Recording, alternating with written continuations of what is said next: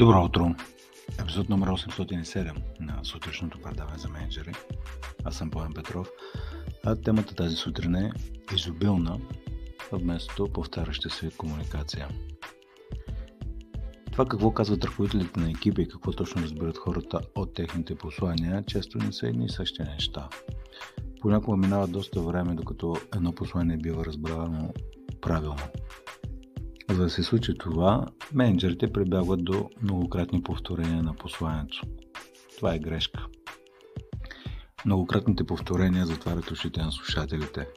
Само заради това, че тези слушатели са чули нещо 10 пъти и, и, заради това си мислят, че са го разбрали и го прилагат. Но това почти никога не е така, както вероятно подсказва вашата собствена практика. Типичен пример за подобни послания са един екип една цел, един за всички, всички за един, да гребе в една посока, teamwork makes the dream work и така нататък, безброй други такива. Самите послания сами по себе си са хубави и ясни в кавички бих казал, но кой какво точно разбира и влага в работата си от това е понякога комично или дори трагично различно.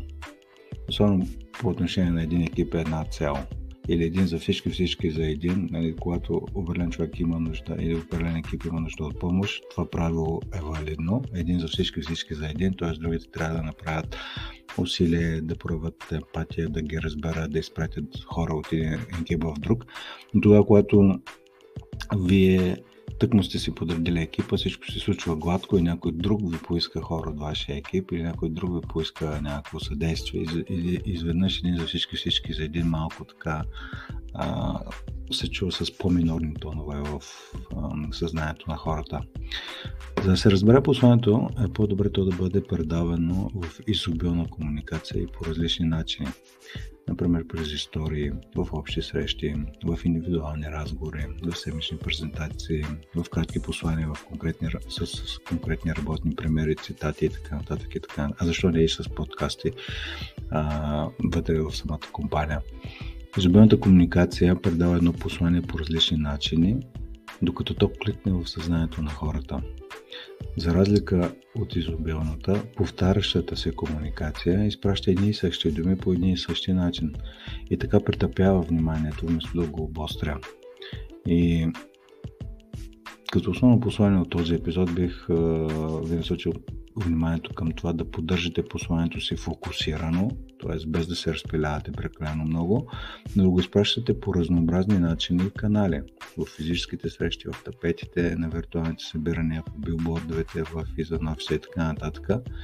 И за да кликнете това послание от заглавието на епизода, вероятно ще трябва да го чуете и на друго място и на друг начин. И най-вероятно и това вероятно ще се случи в някои от следващите ми книги, по-скоро в четвъртата книга, където по някакъв начин в момента подготвям текстовете, тествам ги, имат ли клик, имат ли клик към мене, клик към хората, с които работя.